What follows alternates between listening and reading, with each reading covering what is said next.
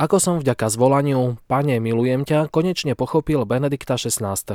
Aj o tom píše v prvej doktoročnej vatikánskej sedme vedúci redaktor Sveta kresťanstva Imrich Gazda. Podcastovo pre vás túto vatikánsku sedmu pripravil a načítal redaktor Pavol Hudák. Príjemné počúvanie.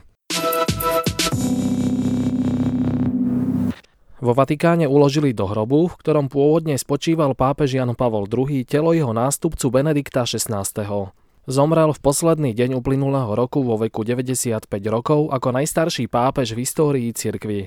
Posledné zrozumiteľné slova, ktoré vyriekol na smrteľnej posteli, boli Signore ti amo, teda v preklade Pane milujem ťa.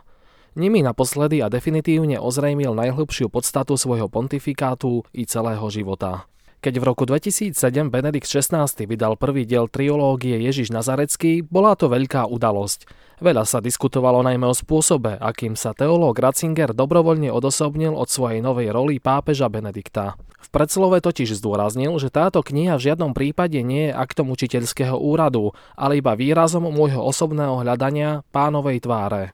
A dodal, preto mi každý môže slobodne oponovať. Čitateľky, a čitateľov prosím len o tú dávku sympatie, bez ktorej nie je nejakého porozumenia.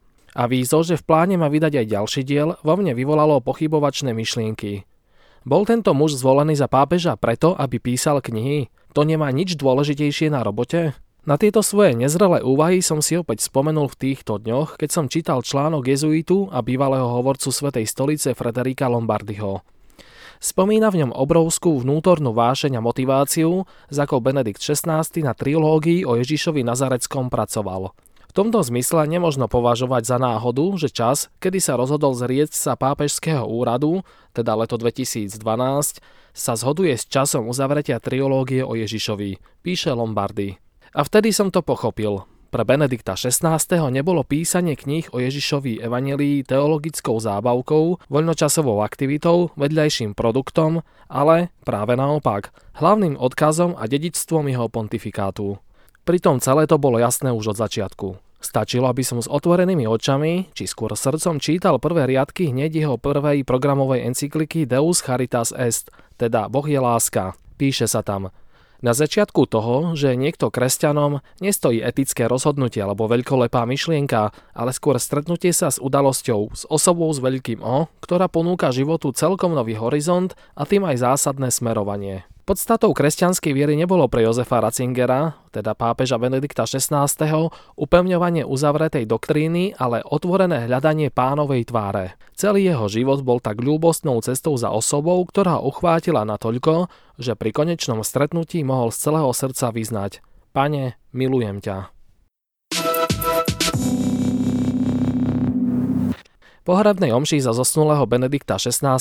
predsedal pápež František. Koncelebrovalo ju približne 130 kardinálov, 400 biskupov a 3700 kňazov.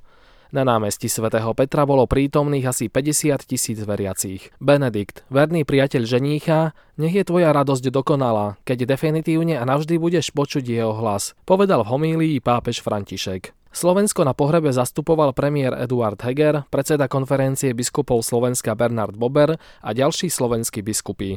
Po pohradnej omši bola rakva s telom zosnulého prenesená z námestia do baziliky svätého Petra a odtiaľ do vatikánskej krypty. Počas súkromného obradu bola Cyprusová rakva vložená do väčšej zinkovej, ktorá bola zavarená a následne uložená do drevenej schránky. Do rakvy boli v súhľade s tradíciou uložené medaily a mince razené počas pontifikátu Benedikta XVI pálium arcibiskupa metropolitu Mnichovského a rímskeho a tzv. rogitum, čo je text stručne popisujúci jeho pontifikát. Miesto posledného odpočinku Benedikta XVI. vo vatikánskej krypte je to isté, kde sa až do blahorečenia nachádzala rakva Jana Pavla II. a predtým aj Jána 23. Pondelok až v stredu do baziliky svätého Petra sa prišlo so zosnulým pápežom rozlúčiť približne 200 tisíc ľudí. Na našej stránke svetkresťanstva.postoj.sk nájdete aj ďalšie zaujímavé články, reportáže, texty a fotografie o zosnulom emeritnom pápežovi Benediktovi XVI.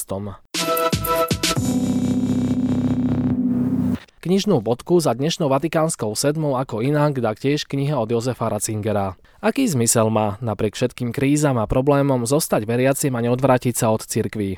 To nie je otázka pochybovača, ale dvoch veľkých teológov 20. storočia, ktorí chcú vliať nádej všetkým zmeteným a hľadajúcim kresťanom. Hans Urs von Baltazar a Josef Ratzinger ponúkli svoje odpovede v dvoch prednáškach, ktoré síce odzneli ešte v roku 1971, ale sú aktuálne dodnes. Pod názvom Dve obhajoby s podtitulom Prečo som ešte kresťanom a prečo som ešte v cirkvi vyšli v roku 2022 aj v Slovenčine.